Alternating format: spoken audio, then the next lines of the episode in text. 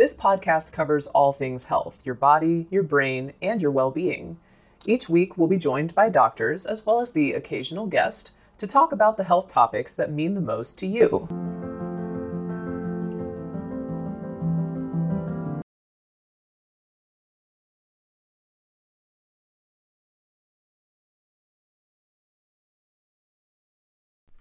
As many as one in six people with Parkinson's disease taking a dopamine agonist drug may develop an impulse control disorder during the course of their disease.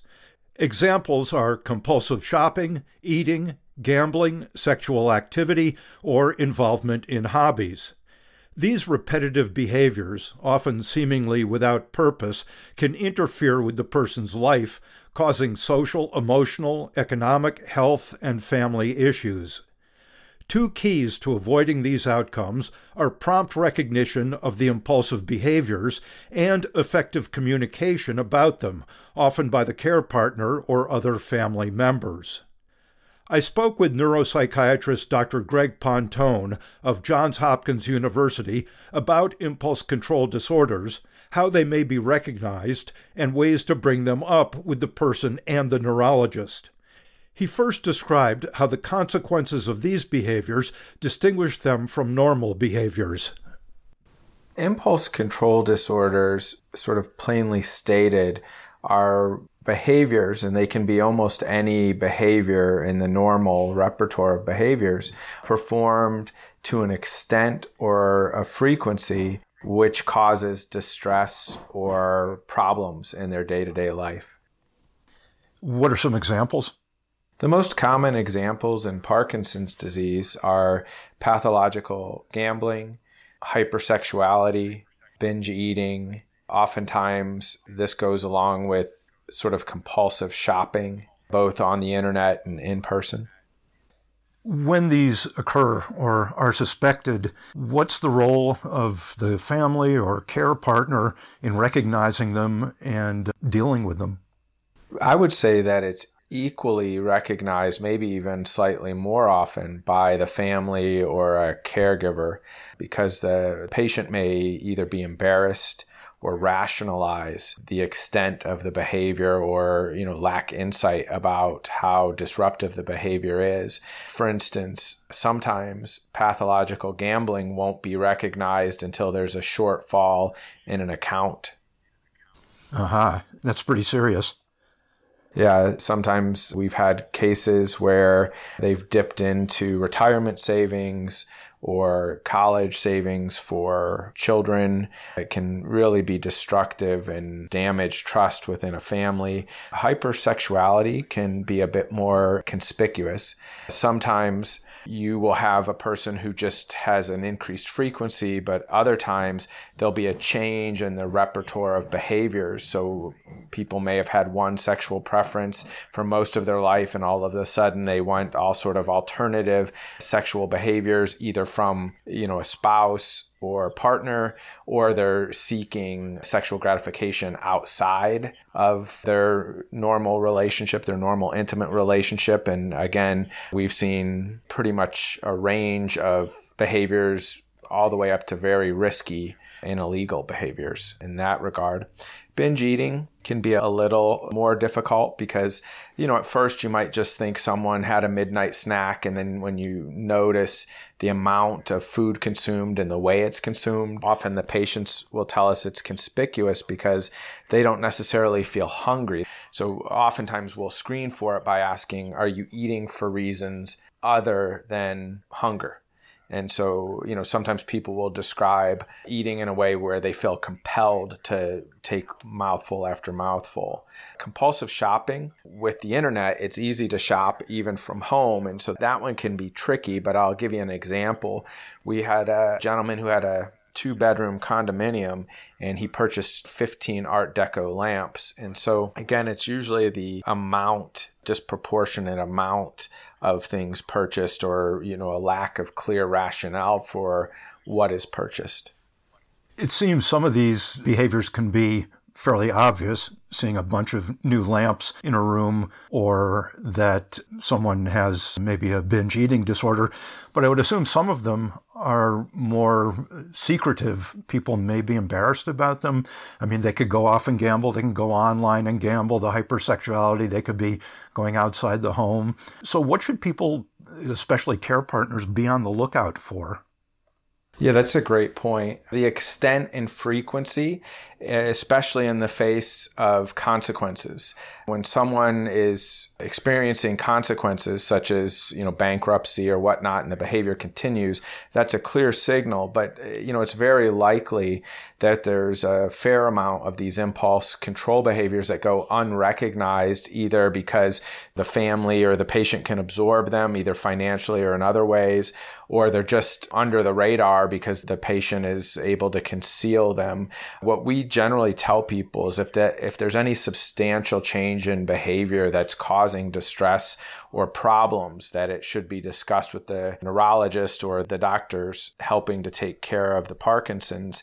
And you know, it's one of those things where I think it's important to educate both the patient and their caregiver because like i said there's various reasons that it goes unrecognized because often you know these will just be an extrapolation of an existing behavior. So for instance if you have a patient who's been playing the lottery their whole life and all of a sudden now instead of buying two tickets a week they're buying 25 or 200 could be that type of a change.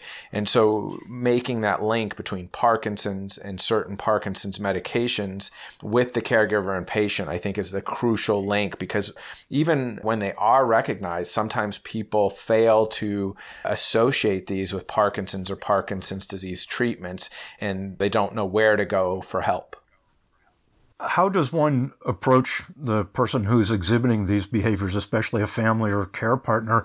Are there tools or techniques to approach them without causing animosity?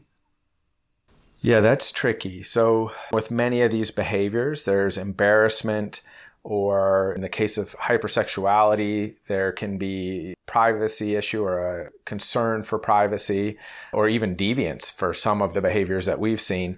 And so what we generally recommend is just having a very clinical open discussion. You know, we'll usually start with the patient, and then we'll invite the family member or care partner into the room, and we'll continue the discussion. And then sometimes we'll ask permission to interview the care partner, spouse, or family member separately, and then piece it together that way. But in all situations, we ultimately try to bring the conversation back to the entire group so that individuals don't feel as if they're breaking alliances within their family or within their partnership. Is it reasonable to approach the person exhibiting the behaviors to say, listen, you know, these can be associated with medication. This is not a character flaw, a personality sort of thing, but it's something that's really a side effect. Absolutely. So that's probably one of the most important messages is that once we recognize one of these behaviors, we try to make the association with the disease and the medications and sort of let the person know, especially if it's a new behavior, that this isn't something where they've fallen down or should be embarrassed about. And I think that helps undo some of the stigma and one of the barriers to seeking care is to sort of normalize it in the context of the ongoing medical therapy. How important is the family or care partner in communicating what they see to the healthcare team? I would say crucial in the majority of cases. There's a- here is a quick word from our sponsor. We take this few seconds off to inform you, our valued loyal listener, about the best health and fitness podcast shows from the Nezpod studios.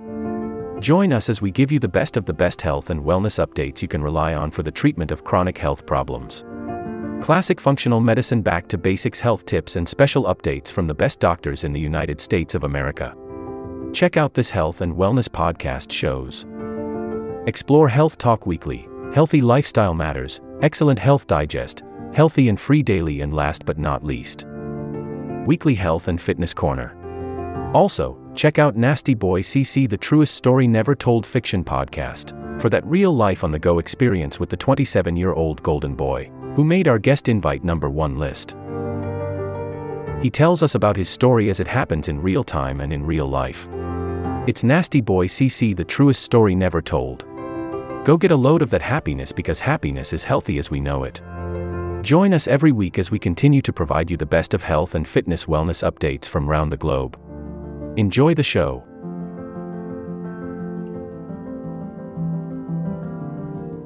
a fairly substantial literature in Parkinson's disease of the care partner family member recognizing the impulse control disorder before the patient, or even if the patient recognizes it, the care partner being the one that sort of comes to the clinician because the patient either you know is too embarrassed or lacks insight into the severity of the problem. And so, uh, you know, I think we've always operated using the model where we involve at least the main caregiver or a partner in the home. How are impulse control disorders different from bipolar disorder mania or hypomania, where you know shopping may be a sign of that too? Distinction between impulse control disorders and bipolar mania or bipolar hypomania of real interest, I think, right now, because it may be on the same spectrum of behavioral disorder. Uh, for instance, it could be that these are just a component process within mania. So, you know, mania is usually this hyper excited state with minimal sleep, lability of mood, in addition to some impulse control disorders. Whereas impulse control doesn't necessarily have those other components. But what we have definitely seen is that in people who have either a recognized bipolar disorder in addition to Parkinson's or an unrecognized bipolar disorder, we've seen dopamine agonists and levodopa to some extent trigger manic and hypomanic episodes in these individuals. And so the question of whether it's a part part of that same spectrum is a, I think, a valid one. I think the difference between the two is that mania and hypomania include many more symptoms and behavioral changes. Like I said, the reduction in sleep and the severe mood change. Are there other behaviors that are not necessarily impulse control disorder, but might be tip offs to something going on that people in contact with the person with Parkinson's should recognize. I mean, these might be sort of behavioral biomarkers, even though they're not the thing itself. Yes, absolutely. So, one of the things, especially when people might be using a bit more of the medication than they're actually prescribed, but not necessarily, are things like punding, which is sort of a repetitive, semi purposeful behavior done over and over again. So, uh, one example would be reordering the kitchen again and again and again without clear purpose of why you're moving things around. We've had punding that included just writing a series of random numbers to fill a page. Again, that type of repetitive behavior, it can even be more sophisticated, like performing parts of a typical hobby again and again repetitively in a very driven way. So that punding and hobbyism are two things that we'll often see in conjunction with people who have impulse control disorders. And then again, to the extent that impulse control might track with higher levels of dopamine. We've also seen it occur along with uh, dyskinesia, you know, a peak dose dyskinesia, that sort of choreiform hyperkinetic movement we see as a complication of Parkinson's therapy. To some extent, we've seen it associated again with mood lability. So people who might have some pressure to speech and be just a little bit high emotionally, and that can be high in terms of a little grandiose and overly excitable, all the way to irritability and brittleness of mood. What's the prevalence over the course of a disease that impulse control disorders would occur? Right now, the best evidence is probably from a meta analysis, which is a collection of several studies all boiled down together for one conclusion. And that estimate gives us right around 14%. I think the official estimate was 13.6% of people with Parkinson's who are treated with dopaminergic therapy, most often dopamine agonists, will have an impulse control disorder at any given time. And it could be that up to 4 or 5% will have more than one impulse control disorder at the same time. Does it matter how long the impulse control disorder has existed for a good outcome or stage of the disease, or what predicts a successful outcome?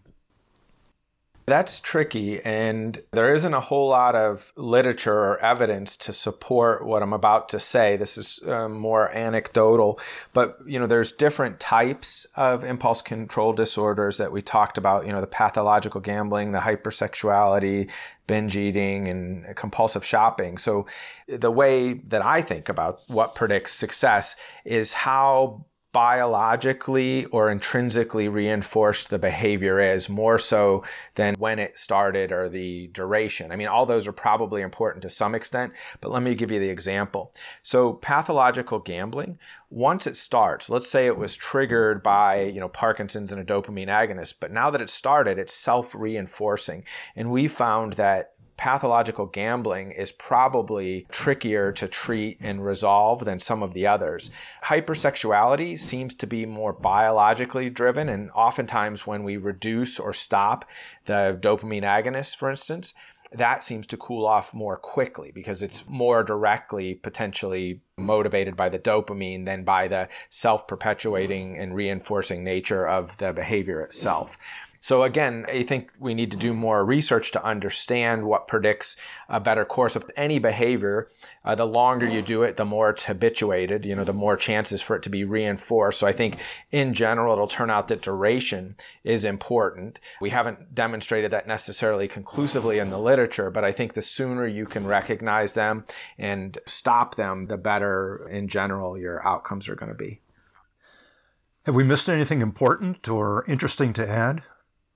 No, I think you covered all the main one. Your sort of point about how important is the family and caregiver. I can't tell you how many times the patient's done it for five years before it comes to light from a concerned caregiver. They just were waiting for it to pass, I guess. I don't know. Yeah, or, you know, sort of rationalizing it. I can give you a common scenario that's actually come up a number of times in the instance of gambling. So people will say, look, they got diagnosed with Parkinson's and, you know, let him have his fun. And then, you know, as gambling expenditures mount and mount and mount, they keep saying, he can't do this, he can't do that anymore. So at least he can have some fun gambling. And they sort of rationalize it. And it really can get out of hand that way, even in full daylight, you know, when the caregiver caregiver family members aware of it. This really is a unique sort of disorder. Very good. I appreciate it. Great information. Thank you. This will conclude the episode. Thanks for tuning in. If you like what you hear, please leave a comment and subscribe. Thank you. This will conclude the episode. Thanks for tuning in. If you like what you hear, please leave a comment and subscribe. Thank you.